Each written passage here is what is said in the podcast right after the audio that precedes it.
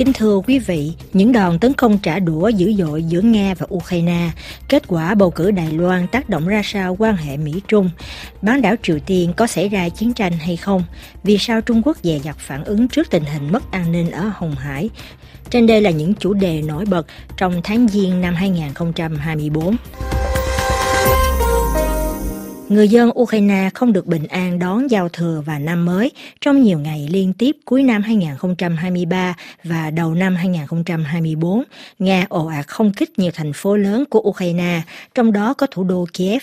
Chỉ riêng từ ngày 29 tháng 12 cho đến ngày mùng 2 tháng Giêng năm 2024, Ukraine cho biết Nga đã sử dụng tổng cộng hơn 500 tên lửa và thôn bắn phá Ukraine.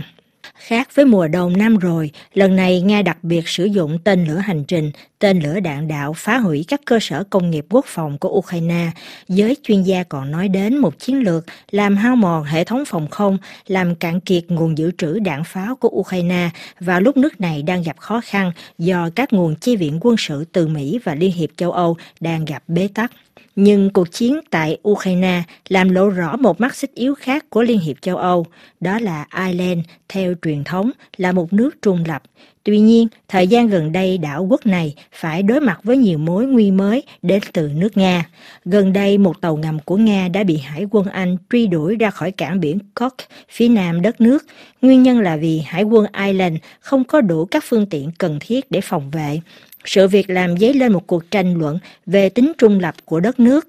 Thông tín viên đài RFI Clémence Pena tại Dublin giải thích. Chiến dịch ở Cork diễn ra cách này đã 6 tháng, nhưng tình tiết vụ việc gần đây mới được tiết lộ và những vụ việc như vậy dọc theo những bờ biển của Ireland ngày càng phổ biến, làm dấy lên nhiều nghi ngờ nghiêm trọng về năng lực giám sát các vùng lãnh hải của đất nước.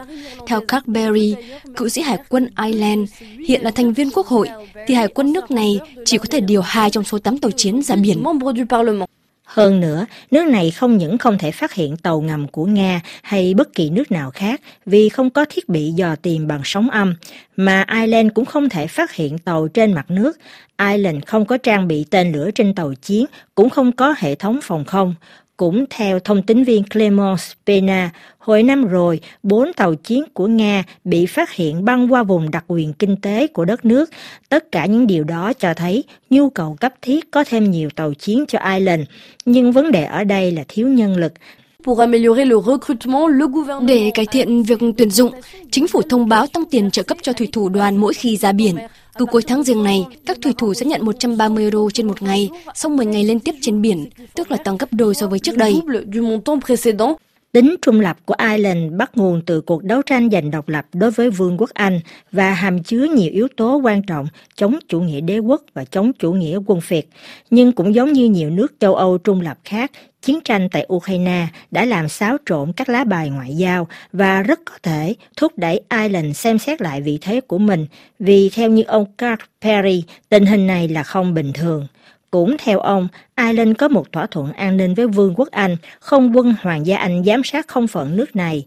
Ireland là quốc gia duy nhất trong Liên hiệp châu Âu không có radar quân sự. En 1949, l'Irlande avait refusé de rejoindre l'OTAN. Năm 1949, Ireland đã từ chối gia nhập NATO, tổ chức hiệp ước Bắc Đại Tây Dương mà Vương quốc Anh là thành viên. Ngày nay không có chuyện theo chân Thụy Điển và Phần Lan tham gia liên minh. Tại quốc gia có khoảng 5 triệu dân, công luận vẫn bám chặt với chính sách phi liên kết. Tuy nhiên, mối đe dọa Nga tại những vùng lãnh hải Ireland rất có thể thay đổi tình hình.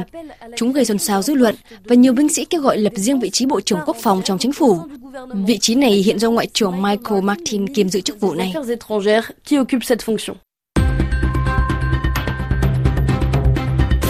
Nhìn sang châu Á, bất chấp các hành động dọa dẫm từ Trung Quốc, ông Lại Thanh Đức, ứng viên đảng Dân Tiến DPP có chủ trương giữ nguyên trạng đã về đầu với 40% phiếu ủng hộ trong cuộc bầu cử ngày 15 tháng Giêng vừa qua.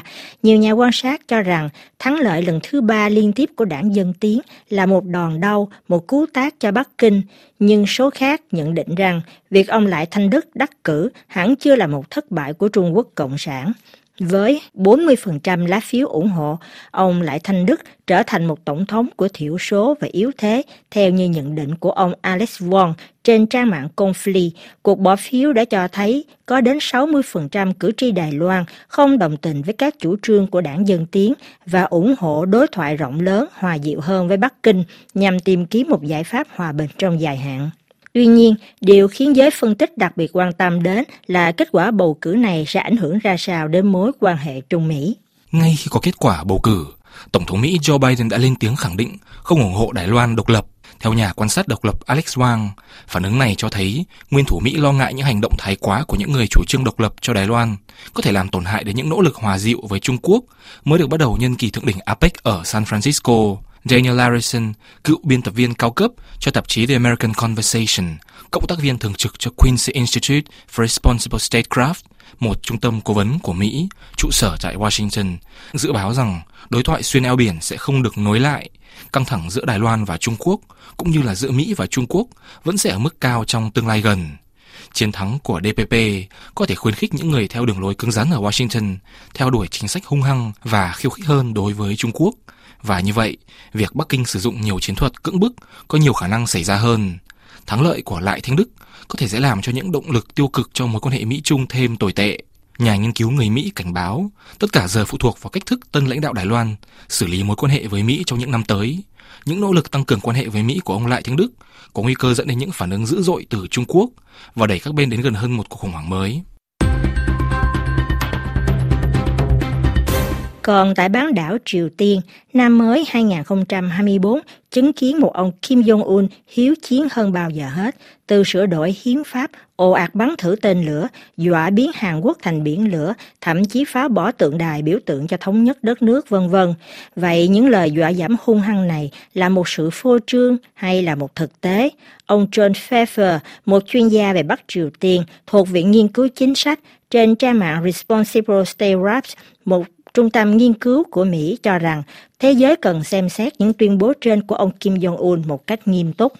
Thứ nhất là bối cảnh địa chính trị, cuộc chiến xâm lược Ukraine của Nga, cuộc tấn công của Israel trên giải Gaza, mưu toan tấn công Guyana của Venezuela hay như các cuộc oanh kích của Mỹ nhắm vào nhiều mục tiêu ở nước ngoài, từ lực lượng Houthi ở Hồng Hải cho đến các chỉ huy của Iran ở Syria cho thấy là các đường biên giới dường như là không còn bất khả xâm phạm như trước. Thứ hai là việc Washington phải tập trung chính sách đối ngoại cho Ukraine và giải Gaza, mà không tiếp tục hợp tác với Bình Nhưỡng, có thể khiến lãnh đạo Bắc Triều Tiên đã từ bỏ cách tiếp cận mặc định là chung sống ít nhiều hòa bình để phát động một cuộc tấn công chống Hàn Quốc. Theo hai nhà quan sát Bắc Triều Tiên lâu năm là ông Robert Carlin và Siegfried Hacker, Bình Nhưỡng dường như đang đi theo logic của Hamas, bị giam hãm trong một nhà tù lộ thiên ở Gaza. Phe Hamas quyết định không còn gì để mất. Giới lãnh đạo Bắc Triều Tiên điều hành một đất nước nghèo khó với thành tích nhân quyền khủng khiếp, có thể cũng đã quyết định rằng họ cũng đã hết lựa chọn. Thứ ba, Ông John Pfeffer cảnh báo chớ có ảo tưởng với lập luận rằng những hành động và lời lẽ hiếu chiến của Kim Jong-un là nhằm trông chờ kết quả bầu cử ở Mỹ và Hàn Quốc để có thể nối lại đàm phán ở thế thượng phong. Cuộc chiến xâm lược Ukraine của Nga là một bài học kinh nghiệm đau đớn. Hầu hết các nhà phân tích đều hiểu sai lời lẽ hiếu chiến và các động thái chuẩn bị quân sự của Tổng thống Nga Vladimir Putin hồi cuối năm 2021 khi cho rằng đó chỉ là một nỗ lực nhằm thu hút sự chú ý của phương Tây và để có được một vị thế tốt hơn trên bàn đàm phán. Những quan niệm thông thường về khả năng gian đe của lực lượng nổi trội như là Israel, NATO, Hàn Quốc giờ đã trở nên lỗi thời tại một thế giới mà các nhà lãnh đạo ngày càng bất ổn và các đường biên giới ngày càng bị vi phạm. Cuối cùng, nhà nghiên cứu người Mỹ này nhắc lại rằng năm xưa để phát động cuộc tấn công miền Nam ngày 25 tháng 6 năm 1950, ông Kim Nhật Thành, ông nội của lãnh đạo Bắc Triều Tiên hiện nay, đã tìm cách thuyết phục Stalin dành sự ủng hộ của Liên Xô. Ngày nay, quan hệ Nga-Triều được thắt chặt hơn bao giờ hết. Chuyến thăm Bình dưỡng sắp tới của Tổng thống Nga Vladimir Putin có thể sẽ tạo ra một thế cân bằng theo cách này hay cách khác trong cuộc thảo luận với Bắc Triều Tiên về chiến tranh hay hòa bình. Từ trung tuần tháng 11 năm 2023, lực lượng nổi dậy người Houthi ở Yemen tiến hành hơn 30 cuộc tấn công nhắm vào các tàu hàng đi qua Hồng Hải, đặc biệt là những tàu thuyền nào được cho là có liên hệ với Israel nhằm bày tỏ tình liên đới với người dân Palestine ở giải Gaza. Để bảo vệ tự do lưu thông hàng hải, Hoa Kỳ thành lập một liên minh và mở nhiều cuộc không kích nhằm vào nhiều điểm quân sự của phe Houthi ở Yemen. Điều đáng chú ý là Trung Quốc, nước có nhiều mối quan hệ ngoại giao, chính trị và lợi ích kinh tế cũng như là quân sự.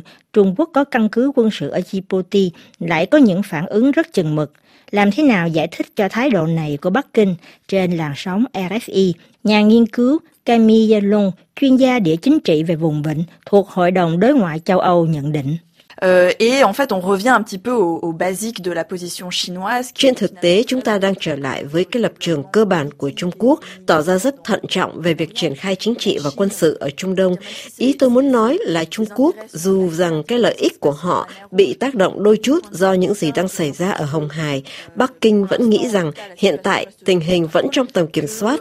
Lợi ích của Bắc Kinh là Mỹ chịu trách nhiệm chính bảo đảm an ninh cho khu vực và ngoài ra thì họ có lợi khi mà mà để cho Hoa Kỳ xa lầy một chút ở Trung Đông. Điều đó cũng làm trịch hướng cái khả năng hiện diện của Mỹ ở Thái Bình Dương. Về phần mình thì Trung Quốc tiếp tục duy trì các mối quan hệ kinh tế với vùng mà không gặp rủi ro vướng vào cái vấn đề địa chính trị ở Trung Đông.